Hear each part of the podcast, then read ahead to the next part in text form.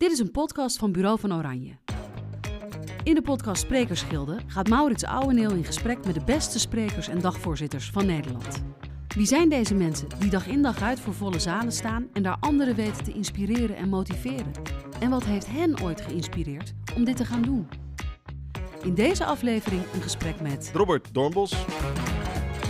Welkom Robert in de podcast eh, van het Sprekersgilde. Ja, leuk om hier te zijn, dankjewel. Van succesvol autocoureur in de Formule 1 en de IndyCar ben je als analist uitgegroeid tot het boegbeeld van de Formule 1 in Nederland. Hoe is dat eigenlijk zo gekomen? Ja, hoe is dat zo gekomen? Dat is, uh, ik had nooit gedacht toen ik uh, zelf in de cockpit zat dat ik ooit een keer aan de andere kant uh, zou staan. Hè? Dus zou kijken naar de, naar de coureurs die, die furoren maakten. en, dat, en dat heeft Max Verstappen natuurlijk zeker gedaan in de afgelopen negen jaar. Maar als we even negen jaar teruggaan naar het begin, naar de basis. Um, toen dacht ik van, nou, Formule 1 lag op zijn gat in Nederland, want er was geen Nederlander die meedeed. Uh, Max Verstappen was uh, toen uh, Formule 3-coureur. En ik, ken ik ken Frits van Eert, ken ik goed van Jumbo en ik ken natuurlijk de familie Verstappen redelijk goed. Dus er was wel wat contact over, wow, die weg naar de top komt er nu toch wel snel aan. Als je uit de karting, even voor, voor de luisteraars ook, er is een autosportladder naar de top. Je begint in de karts, dan ga je naar Formule 4, Formule 3, Formule 2 en dan mogelijk Formule 1. Maar niet als je Max Verstappen heet. Dan ga je dus van de karting gelijk naar Formule 3. En van Formule 3 werd er één keer geflirt met Formule 1, omdat hij daar zo goed presteerde. Uh, je kan daar echt talent onderscheiden. Dus hè, want die auto's zijn gelijk. Dus en Max won zo dominant dat Red Bull zei: Wij zetten jou in de Formule 1. Wij durven dat risico aan met jou. En Red Bull staat ook voor jong talenten kans geven. Dus toen ik dat had vernomen, toen ben ik eigenlijk naar Ziggo Sport gegaan. Toenmalige directeur Wil Moeder die, uh, die was helemaal gek van, auto, uh, gek van voetbal, niet van auto's. Ik zeg maar, wil, als een Nederlander meedoet, je weet nooit hoe groot het kan worden. En uh, de voetballerij was, was heel klassico. Daar keken 200.000 man naar, dat vond hij geweldig. Ik zeg, maar als dit goed uitpakt, dan kunnen hier echt heel veel mensen naar gaan kijken. Nou ja, uh, fast forward, uh, er keken 2,5 miljoen mensen gemiddeld naar een Grand Prix. En uh, ik heb het de afgelopen negen jaar met heel veel plezier gedaan. Met die, hè, die absolute top was natuurlijk in 2021 toen Max Verstappen Nederlander wereldkampioen werd in de Formule 1. Ja. En hoe kijk je naar zijn, naar zijn succes? Nou ja, heel intiem eigenlijk en heel, met heel veel plezier. omdat ik en het team nog goed ken, Red Bull Racing. Dus er is in verhouding weinig verloop van personeel. Dus er zijn nog veel dezelfde mensen, de engineers en uh, de teambaas zit er al 17 jaar, Christian Horner, daar heb ik natuurlijk ook mee gewerkt. Uh, ja, en, en, dan te zien en te horen, vooral ook van buitenstaanders, hoe goed Max is. En wat we zien met onze eigen ogen en wat ik analyseer tijdens weekenden. Ja, het is gewoon moeilijk om op een foutje te betrappen. En we zijn inmiddels uh, 36 overwinningen verder en twee wereldtitels. En de derde die is in zicht zou je zeggen. Dus ja, ongekend Nederlands succes en prachtig om daar deel van uit te maken. En los van die prestaties van Max, persoonlijk word ik vaak erg enthousiast van die analyses die jij hebt. En dan word je misschien nog wel enthousiaster van ja. dan vaak de race. Waar komt het enthousiasme vandaan wat jij daar kan hebben? Want jij weet, ja, je zegt net zelf 2,5 miljoen mensen, 2 miljoen kijkers, uh, die, die kijken toch altijd naar de Formule 1. Ik heb toch het idee dat jij dan, wat ik er straks zei, boegbeeld bent van die, ja, de Formule 1 in Nederland. Ja, nou, ik, het is allemaal heel veel, heel veel credits. Uh, waarvoor dank. Ik vind het ook leuk om te doen. Dat is, dat is denk ik het allerbelangrijkste, passie. Um, en ik heb er een heel bijzonder gevoel bij als ik die weekenden doe. En dat komt eigenlijk uit iets uit de privésfeer. Uh, toen ik begon met de Formule 1 analyses geven bij Ziggo toen was uh, ja, Max Verstappen nog niet zo succesvol en ging het eigenlijk allemaal wel prima. Maar toen werd hij natuurlijk steeds beter. En uh, bij mij ging het toen uh, slechter, omdat mijn, mijn, mijn dochtertje ernstig ziek werd. Um, en, en ja, op dat moment leef je in één keer 150 dagen in een ziekenhuis. In het McDonald huis sliep ik. En ik zat elke dag op, een, op de kamer bij die kleine Jada en mijn vrouw. En toen dacht ik, ja, ik wil toch even een uitlaatklep hebben hiervan. Om ook weer positieve energie mee te nemen naar die meiden. Dus Um, ik ging wel, ik heb al mijn werk gestopgezet. Ik had een investeringsfonds, heb ik alles verkocht. En dus ik had financiële rust, maar ik had een ziek kind. Dus ik had eigenlijk maar één wens. En dat is Jada weer gezond krijgen. En daar had ik alles voor over. Maar ja, zo werkt het niet in het leven. Je moet, uh, ze moesten zelf doen. En de artsen hebben er waanzinnig goed geholpen in Prinses Maxima.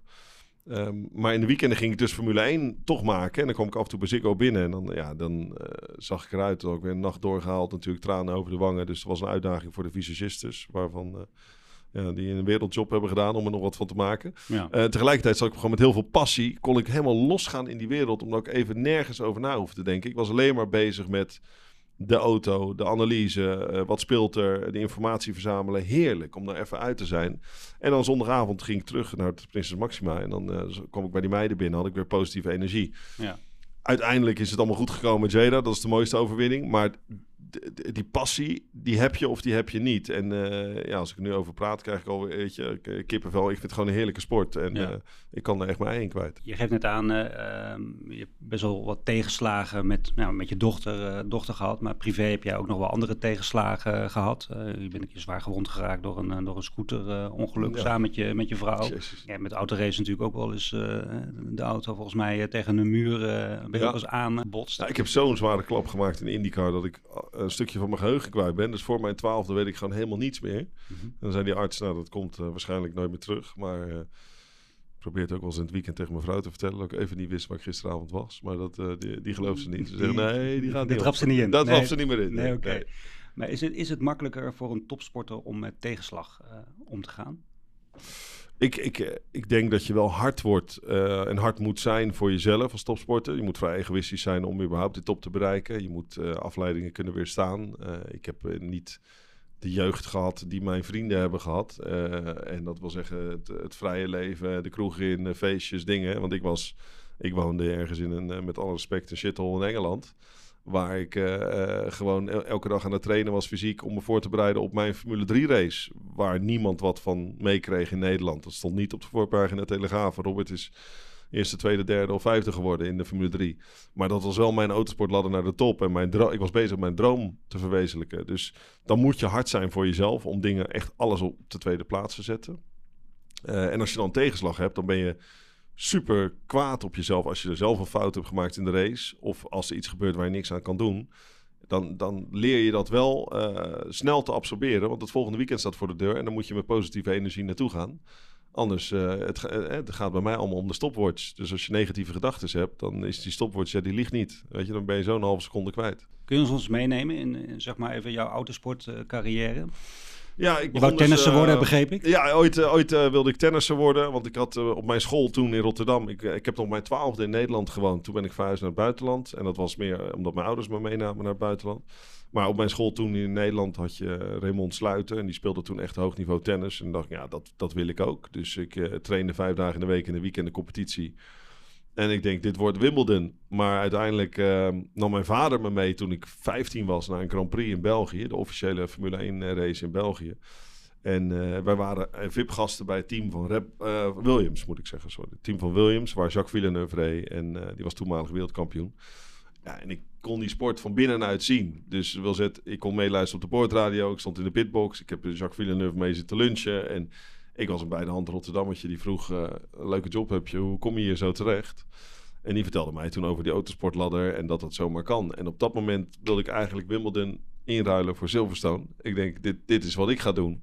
En mijn vader werd daar ook enthousiast van, gelukkig. Want zonder het support van mijn vader in dit eerste jaar zeker, had ik, had ik dat nooit kunnen bereiken. Want ja, je gaat niet in één keer sponsor vinden als niemand weet wat je eigenlijk kan op het circuit. Hè? Dus, dus vanuit het bedrijf van mijn vader, die, uh, die kon met wat relaties uh, stickertjes plakken op de auto. En toen gingen we racen in Formule 4. De karting heb ik overgeslagen. Uh, omdat ik daar ook al te oud voor was, voor mijn gevoel, 16, 17. Ik denk, ga gewoon gelijk Formule 4 doen.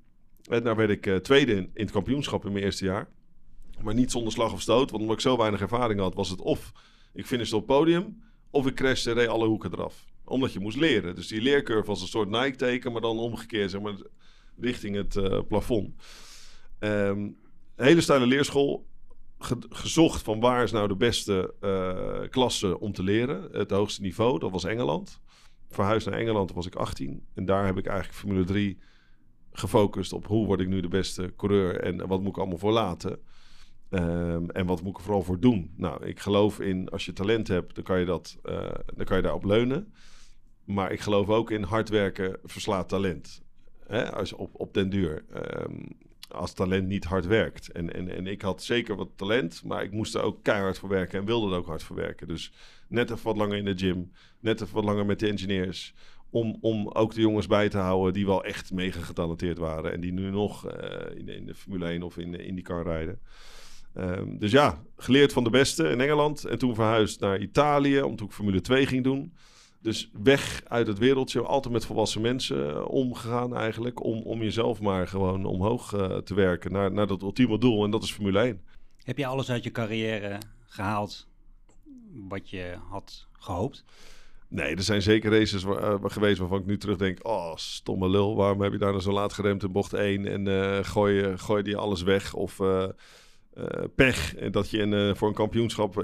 IndyCar in mijn eerste jaar kampioenschap... kon ik bijna winnen totdat de motor stilviel in de laatste ronde in Mexico.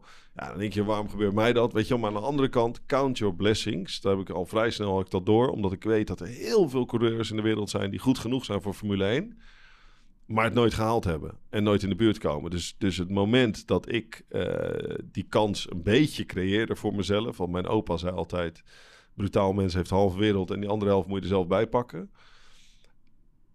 Ik, stond in Formule 2 op de grid in België, dat weet ik nog heel goed. Formule 2 rijdt in het voorprogramma van Formule 1. Dus dan voel je helemaal binky. Van 19 jaar, kijk om je heen, 20 jaar, uh, mannetjes die allemaal één droom hebben. 20 coureurs die allemaal naar de Formule 1 willen. En die teambazen, die liepen dan op zaterdagmiddag daar over die grid heen om een beetje te kijken naar nieuw talent.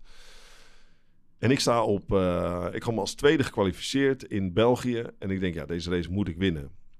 Dus uh, teambaas komt langslopen van uh, Jordan, Eddie Jordan zelf, de teambaas hemzelf. Ik denk, ja, iets voelde ik dan mijn opa, die leeft niet meer, en toen al niet meer. En die, dat hij op mijn schouders had van, dit is je kans. Dus ik loop naar Eddie Jordan toe. Ik zeg, Eddie, Mr. Jordan, it's my dream to become a Formula One driver. En toen zei hij, good for you. En toen liep hij door. En toen dacht ik, nee, wacht even. Die had ik in mijn hoofd anders afgespeeld, weet je wel. Dus ik liep naar hem terug. Ik zei, nee, nee, uh, u begrijpt het niet. Uh, world champion, yes, maybe, whatever. But first of all, let me drive a Formula One car one day. That's my dream come true. En toen, uh, ik weet niet, iets, iets triggerde hem. Dat hij zei van, oké, okay, als jij deze race weet te winnen met 30 seconden voorsprong... geef ik jou een kans in de Formule 1. Dat was de deal? Dat was de deal. En zo gaf ik een handshake aan Eddie Jordan... terwijl hij gewoon vervolgens weer wegliep. Oh ja, hij draaide nog om en toen zei hij... er was een Spanjaard twee jaar geleden die dat ook heeft gedaan. En kijk maar, die rijdt nu Formule 1. had hij het over Fernando Alonso. Kijk, in die klasses met 30 seconden voorsprong winnen is bijna onmogelijk. Omdat die auto's gelijkwaardig zijn. Zelfde motoren, zelfde chassis, zelfde banden. En, en er komt een hoos, Maurice, een regenbui voor me. Het is in Spa in de Belgische Ardennen. En ik kijk in mijn spiegel. Ik zie zon en ik zie voor me zwarte wolken. En mijn engineer zegt, wat gaan we doen? Het is 7 kilometer, het circuit, 50-50, weet je wel. Wet setup, dry setup. Ik zeg wet setup. Het gaat hozen, weet ik zeker. Nou, en het ging regenen, regenen, regenen. En mijn setup was by far het beste. Ik, en ik reed dus twee seconden per ronde harder dan wie dan ook. Haalde mijn teammaat in en verdween aan de horizon. En won die race met 38 seconden voorsprong. Dus het eerste wat ik deed was niet naar het podium rennen, maar naar het gele motorhome van Eddie Jordan. En zeggen: Kijk, I did it. Look. En toen, zei hij, uh, toen heeft hij dus zijn belofte gehouden. En drie weken later zat ik voor het eerst in een Formule 1-auto in China. Dus zo snel kan het gaan. Ik werd tweede in het kampioenschap. Het is niet eens dat je. Maar het zijn momentopnames in iemands carrière die het verschil kunnen maken. Uh, en om antwoord te geven op je vraag, ben je tevreden? Ja, ik ben heel dankbaar, want ik heb, de ik heb van mijn hobby mijn beroep kunnen maken. Dus dan ben je een gezegend mens. Ja, had ik meer, had ik meer succes willen behalen? Ja, maar uh, aan de andere kant is dat op dat moment uh, niet meer in. We praten in deze podcast met de beste sprekers en dagvoorzitters van Nederland. We zijn nu na jouw carrière jaren verder. Ja. Uh, jij uh, mag gelukkig elke dag nog praten over de Formule 1, de autosport, uh, de avonturen die jij daarin beleefd hebt. Hoe ben je eigenlijk zo in die sprekerswereld terechtgekomen? De sprekerswereld, nou daar ben ik in terechtgekomen eigenlijk door hetzelfde onderwerp waar we het eerder over hadden, mijn dochtertje Jada. Want ik, ik was nooit een actieve spreker. Het is dat ik sporadisch een keer werd uitgenodigd op event, maar dan was het meer het gevoel van vraag en antwoord, lintje doorknippen en hij is er, weet je wel hoe. Mooie auto mee. Mooie auto mee vaak en dat soort dingen. Maar toen uh, Jadaatje ziek werd, toen had ik even niks om handen zakelijk, want ik was alleen maar met haar bezig en ik had mijn assets in die zin verkocht en klaar toen dacht ik, ja, ik wilde er toch iets mee doen. De Formule 1 doe ik, presenteer ik op tv, ik analyseer het. Maar ik merk dat de bakker het erover heeft. Als ik bij benzinepomp kom, beginnen mensen erover. Dus het werd een Nederlands ding waar we trots op zijn. Omdat er zo'n succesvolle coureur mee reed, Max Verstappen. Toen dacht ik, ja, ik wil daar meer over vertellen. Het is voor heel veel mensen de ver van de bedshow. En, en toen ben ik eigenlijk me aangemeld bij deze verschillende sprekersplatformen. En uh, ja, toen kwamen er heel veel aanvragen binnen. En, en uh, nu doe ik er 100 per jaar. En ik vind het leuk, omdat ik het ik maak het haakje naar. Ik, ik, communiceer goed met de klant van wat, wat, zou, wat zijn je wensen. De rode draad is de weg naar Formule 1, de road to succes en, en vooral hoe opereert een Formule 1 team. Maar ook de haakjes naar het ondernemerschap zijn nu te maken, wat heel leuk is, uit eigen ervaringen. En het zijn echt niet alleen maar goede verhalen. Het zijn ook dingen, verhalen van waar ik op mijn bek ben gegaan als ondernemer. Of, of uh, ik ga ook niet vertellen hoe je bedrijf moet runnen. Maar ik vind het geweldig als er met een gezonde dosis humor en zelfspot... Uh, dat ik mijn carrière kan delen en volgens mijn lessen kan, uh, kan delen. Ja, kun, je, kun je dus een paar linkjes uh, noemen die tussen de autosport en het ondernemerschap uh, zitten?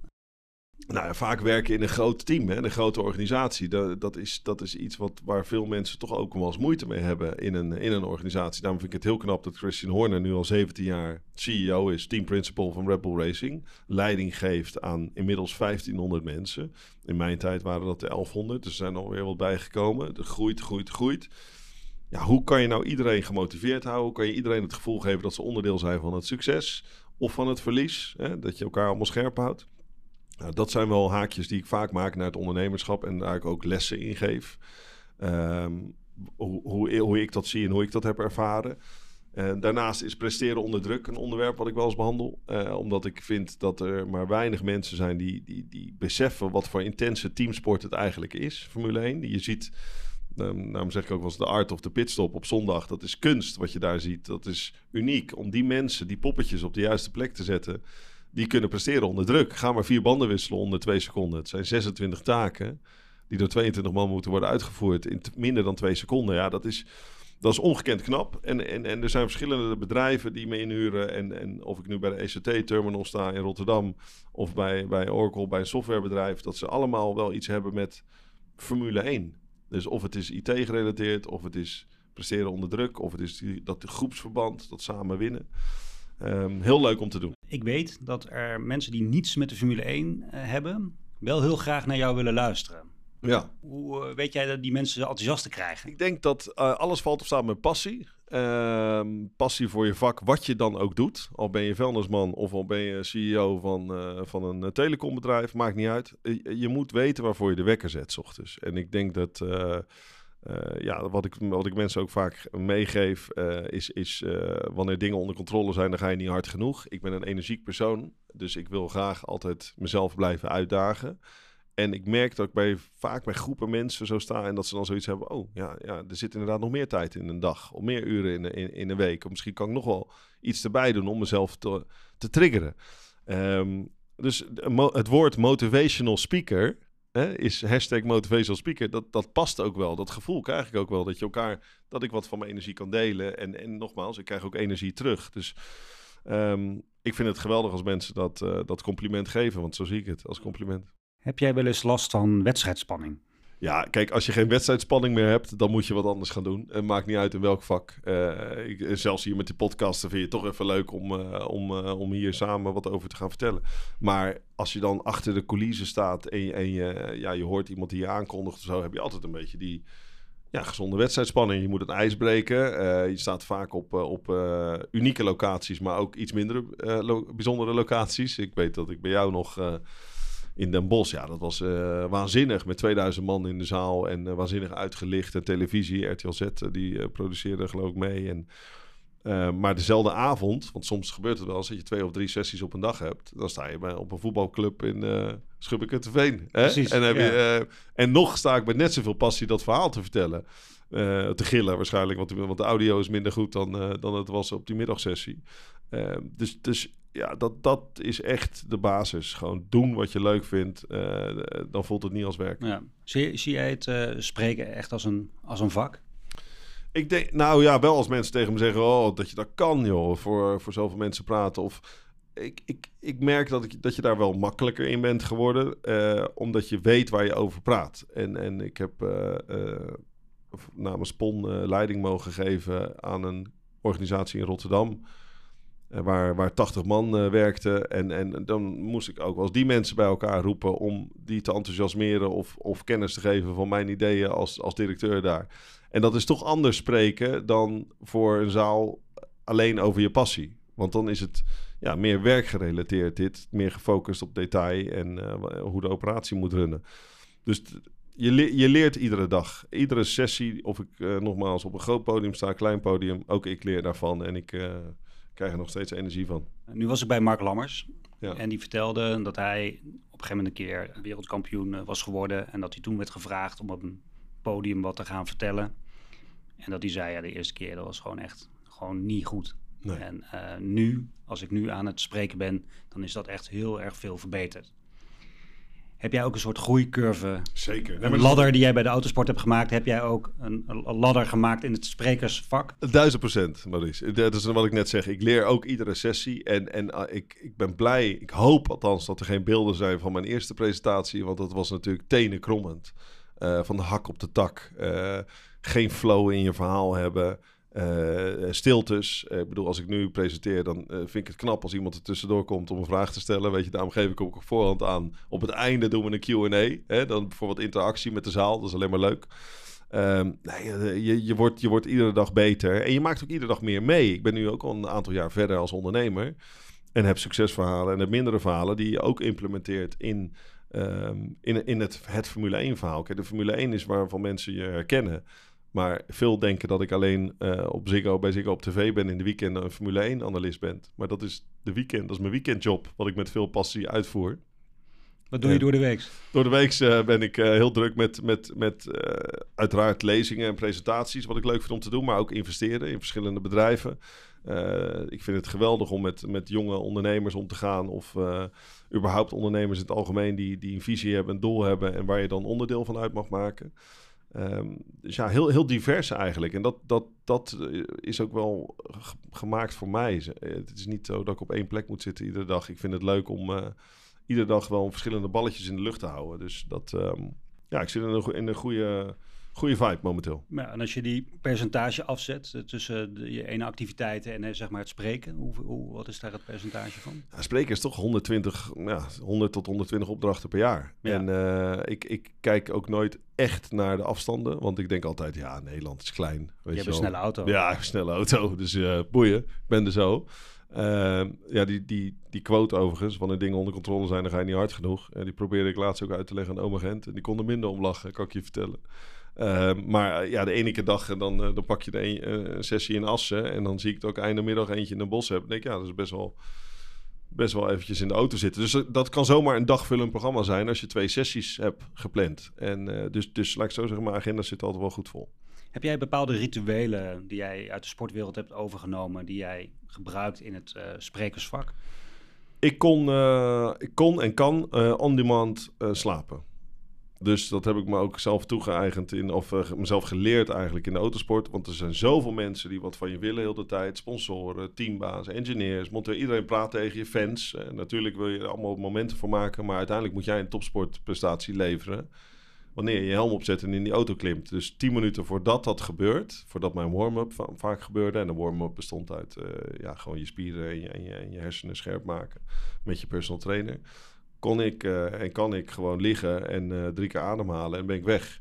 En dat hoeft maar vijf minuten te zijn. Eh, dan, dan loopt de kwel zeg maar over je wang. dan ben je wakker en dan voel je alsof je drie uur geslapen hebt. En dat is, gebeurt ook wel als ik dat doe. Want als ik drie sessies op een dag heb, heb ik een chauffeur.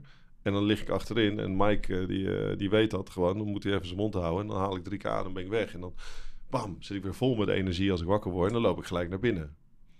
Dus dat gebeurt dus ook wel eens op een parking. Dus als jullie weer Robert Dormels ergens op een parking even vijf minuten zijn ogen dicht zien hebben... Geen dan- zorgen maken. Geen zorgen maken. Dan is hij zich aan het opladen voor een nieuwe sessie. Ja, en jij, maar je rijdt wel in een opvallende auto's. Dus eh, mensen komen toch vaak even een foto maken Ja, van eh, de ja. auto. Ja, dus degene die die foto catcht... Ja, de- Wat is daarachter? Je, zit, je rijdt in, eh, volgens mij kom je nu in een eh, gele Lamborghini eh, aanrijden. hoe, hoe kom je aan die mooie auto? Het is Lamborghini. Oh, excuus. Net als een spaghetti zeg je ook niet, dat is spaghetti. Het is Lamborghini. Ehm, ja, hoe kom ik aan een mooie auto's? Dat is passie van jongs af aan. En, en, en eh, mijn allereerste jongensdroom was Formule 1-coureur worden. En toen heel snel zei ik tegen mijn vader... als ik van mijn hobby mijn beroep kan maken... en ik krijg hem betaald voor wat ik het liefste doe... dan, dan wil ik een Porsche kopen. Dat, hoe gaaf is dat? Dus ik was 21, debuteerde in de Formule 1... kreeg mijn eerste paycheck. Ik geloof dat ik binnen een week eh, in de Porsche Turbo had besteld voor mezelf. Ik denk, nou, dan tik de box en... Ik hou echt van nieuwe auto's. Ik ben helemaal niet van de klassiekers. Maar ik hou gewoon van auto's in het algemeen. Dus ik wissel ook veel van auto's. En, en eh, nou, de afgelopen jaren heb ik dus in Rotterdam eh, ben ik actief geweest. Bij- bij PON hadden we drie automerken, A-merken onder één dak. Dat heet Carport. Er zat Porsche Rotterdam, Bentley Rotterdam was nieuw en Lamborghini. Ja, dat is een pand van 17.000 meter. Dus ik liep iedere dag in de speelgoedwinkel. vol met speelgoed wat niemand nodig heeft, maar wat leuk is om te hebben. En, en ja, dat, dat is gewoon geweldig als je die passie ook ziet bij de klanten die binnenkwamen. Om, om hun eerste Porsche te kopen of om te zeggen ik koop een gekke Lamborghini erbij voor in het weekend. Uh, mijn speelgoedauto om, uh, om echt lol mee te hebben. Dus ja, ik, uh, ik wist zoveel van auto. Even terug naar het sprekersvak. Jij geeft een presentatie. Jij geeft jou, jouw deelt jouw lessen. Vind jij het belangrijk dat mensen iets met de lessen die jij deelt gaan doen? Ja, het, het, of ze er wat mee gaan doen, check ik meestal niet. Het is wel eens gebeurd dat mensen mij later tegenkwamen en zeiden van nou, uh, die quote van jou, wanneer dingen niet onder controle zijn, uh, of uh, wanneer dingen onder controle zijn, dan ga je niet hard genoeg. Dat heb ik wel toegepast hoor. Ik, ben, ik ga nu als de brandweer en ik heb dit en dit gedaan. Wat ik het leukste vind, is als ik tijdens een Q&A, dus een vraag en antwoord aan het einde van mijn sessie, dat één mensen allemaal uh, verschillende vragen stellen uit verschillende hoeken en verschillende perspectieven hebben, maar dat ze ook het voorbeeld schetsen van, nou ja, bij mij uh, werkt dat zo en zo. Hoe zit dat in de Formule 1? Dus dat ze zelf die verbanden maken. Nogmaals, ik ga niemand vertellen hoe ze een bedrijf moeten runnen. Uh, ieder doet dat op zijn eigen manier. Het zijn allemaal verschillende karakters.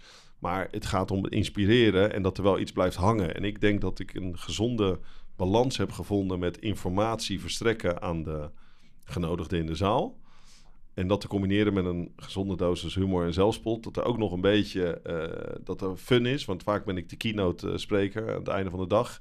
Ja, dan, dan hebben ze heel veel informatie al uh, binnengekregen. Is er nog ruimte over in die spons of is de spons vol? Dus dan moet er ook kunnen ontspannen worden. En ik, mede na, na coronatijd merkte ik dat mensen elkaar soms twee of drie jaar niet hadden gezien. Ja, dan hoe leuk is het dan als je met elkaar kan lachen ook. Hè? Nogmaals, ik ben geen cabaretier, maar ik vind wel met bepaalde anekdotes weet ik gewoon, ja, dat, dat vinden mensen leuk om te horen. En dat, dat ontspant zo'n zaal. En dan kan je daarna weer wat informatie toespelen. Ik heb het ook nu veel over elektrificatie. Ja, dat is lastig voor mij als petrolhead om dat toe te geven, maar dat is in de automotive onomkeerbaar. Nou, hoe gaan we daarmee om? Wat kunnen we verwachten? Dus dat is informatie en tegelijkertijd komt er dan wel weer een, een stukje humor achteraan. En met, met, welke vragen komen opdrachtgevers bij jou terecht? Ze willen wel uh, ja, keywords, dus uh, zoals uh, teamwork, innovatie. hoor ik laatst uit veel, veel IT-bedrijven die zeggen van nou, de Formule 1 is echt data-driven geworden, extreem zelfs. hoe kunnen we dat vertalen naar onze wereld? En um, kan je daar wat meer over vertellen. Dus dan pas je hem er echt op aan. Uh, de presentatie. Maar voornamelijk is het het kijkje achter de schermen. Hoe ga je om? Hoe run je nou een Formule 1 team? Is het alleen een, een sport of is het een, is het een bedrijf? Hè? Want Formule 1 nu na het WK voetbal en de Olympische Spelen is de best bekeken sport op aarde. Gaaf dat het een sport is, maar het is gewoon keiharde business ook. Want er gaat zoveel geld in om. En natuurlijk moet je passie hebben voor die sport. Maar je moet ook begrijpen wat er achter de schermen speelt om, om zo'n team te runnen. Um, dus ik denk dat, je, dat alle facetten komen wel aan bod. En ook uh, als het gaat om, om de sportieve kant. Hoe fit moet je zijn om in die auto te zitten? En dan je, hoor je ook, oh, ah, echt, weet je. Ja, Max Stappen droomt gewoon van een frikandel die hij in december pas mag eten. Zo werkt het. Dus elke kilo ballast is, uh, ja, wordt, wordt gemeten in Formule 1. Is dodelijk, ja.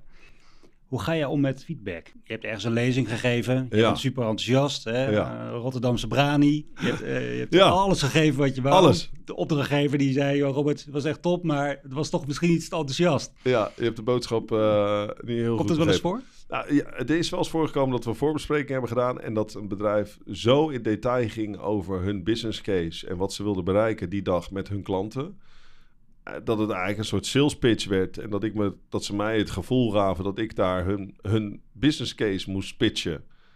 Ja, dan, dan op, in zo'n voorbespreking ben ik dan niet zo hard dat ik zeg van... Uh, dat gaat hem niet worden, dus je gaat me niet zien. Ik zei nee, ik zal het meenemen en we gaan er een hele mooie middag van maken. En uiteindelijk vertel ik toch mijn verhaal, wat ik voel op dat moment dat goed is om te vertellen. Want nogmaals, als je in Assen wat vertelt of in Maastricht, is gewoon anders. Dan moet je gewoon rekening mee houden. Maar je moet wel geloven houden. Altijd geloven houden in je eigen verhaal. Waar je naartoe wilt. Ik begin ergens aan en ik eindig ergens. Nou, en, en dan kwam als die, die, die opdrachtgever naar me toe. Hij zegt, ja. Hij zegt, ik heb het idee dat die voorbespreking echt voor niks was. Maar ja, ik zie wel mensen lachen. Dus het zal wel goed zijn. Weet je wel? Dus, dus je moet niet verwachten dat ik met een magisch stokje hier binnenkom en, en, uh, en in één keer je, je bedrijf ga pitchen of, of deals ga doen voor je. Nee, ik, ik kom informatie brengen en ik kom iedereen een waanzinnig motiverende middag bezorgen. Ehm, dat is wat ik doe. En kan je daar dan wakker van liggen? Van zo'n uh, eigenlijk uh, vals argument van joh, uh, je moet wat dingen die ik zelf moeilijker kan vertellen, die boodschap moet jij brengen? Nee, nee ik kan er niet wakker. Ik waar ik wel van wakker kan liggen als het gewoon geen leuke sessie was. Dat, dat is wel eens gebeurd. Weet je, dat je gewoon of die, of die vibe zat er niet in, het publiek is het niet, of, of mijn timing was verkeerd of wat dan ook. Dat, dat je denkt, ja, Nee, hier, maar dat gebeurt echt. Uh, maar reken je het zelf aan bijvoorbeeld? Hè? Want je gaf net aan van joh, uh, mijn sessie in Den Bosch is het uh, geluid en licht perfect. Ja. En dan sta ik in, in, in, in, Friesland in een voetbalkantine en dan hoor ik me drie keer echo bij wijze van spreken. Ja. ja, dan denk ik bij mezelf, had ik daar, um, moet ik daar dan scherper in zijn op, op de voorbespreking? Dat zeggen, dit zijn de eisen, dit is mijn rider. Weet je, ik wil verse bloemen en blauwe M&M's en een motorhome. Nee hoor, absoluut niet. Maar ik wil gewoon audio dat werkt en, uh, en geluid uh, en, en, beeld dat er is.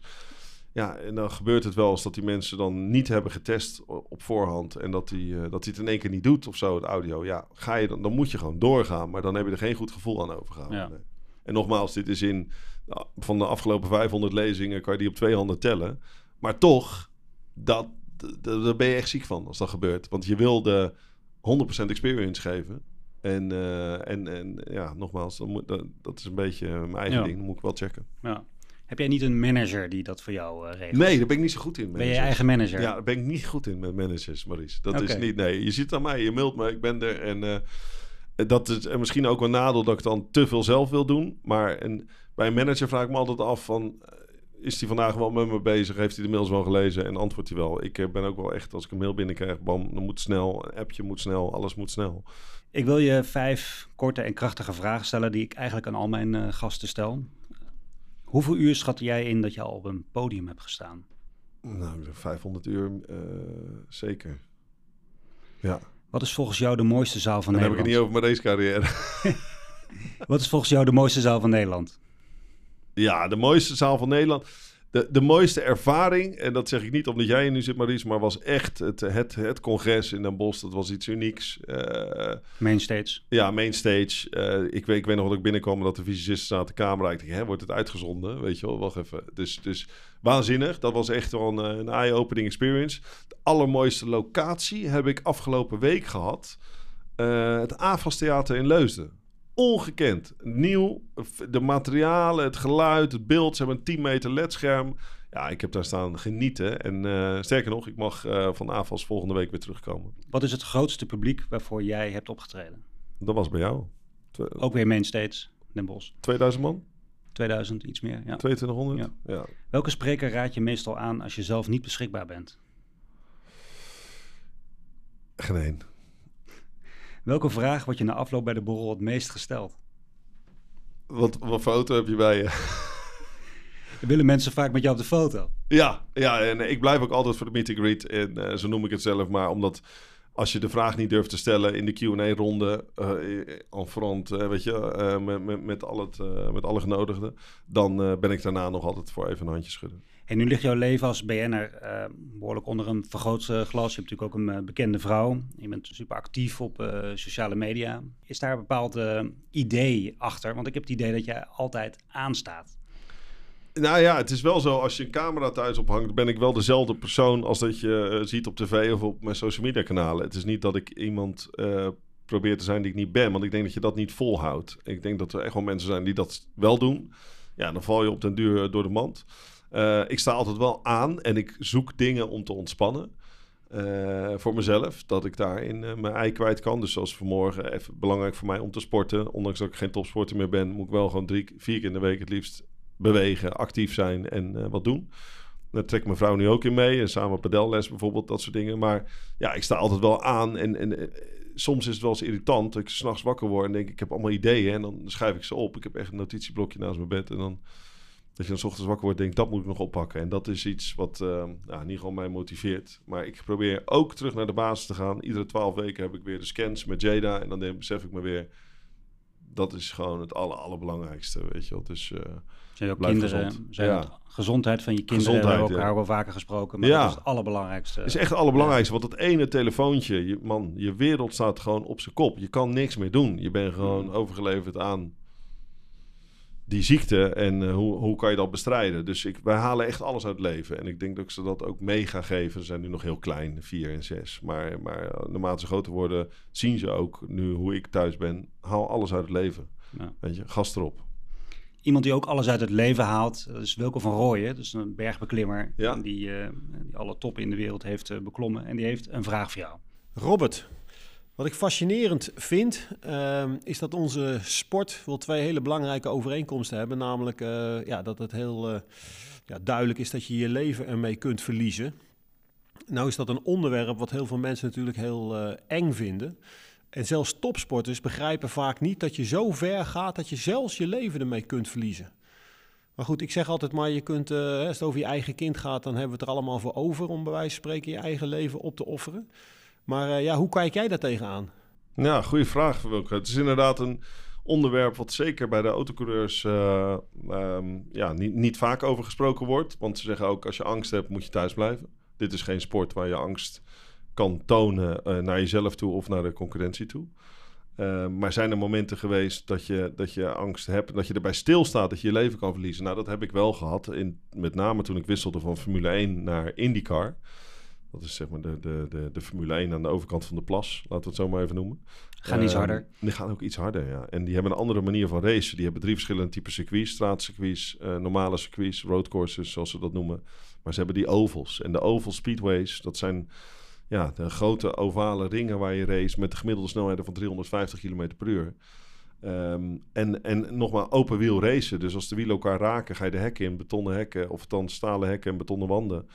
Uh, mijn teammaat in, uh, in uh, Las Vegas verloor zijn leven. En toen dacht ik wel, en dat gebeurde echt, ja, dat was allemaal heel dichtbij natuurlijk, op hoge snelheid. En dan denk je, ja, count your blessings dat je hier bent. Je werd een beetje bijgelovig voor een race. Ik zag dat verschillende coureurs met een dominee gingen praten voor de race. Ik denk, nou, ga ik, ga ik ook maar eens fluisteren, kijken wat hij in mijn oor fluistert.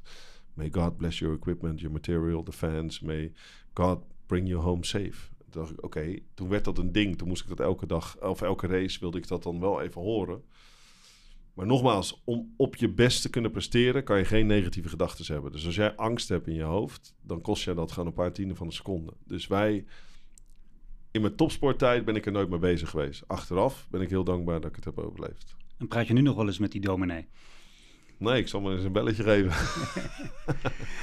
Hey, over andere dominees uh, gesproken, heb jij eigenlijk wel uh, heb jij veel contact met andere sprekers in het vak? Uh, ja, ja ik, ik vind het leuk dat. ik, ben, ik ben nu partner geworden bij Showbird. Dat is een, een nieuw platform.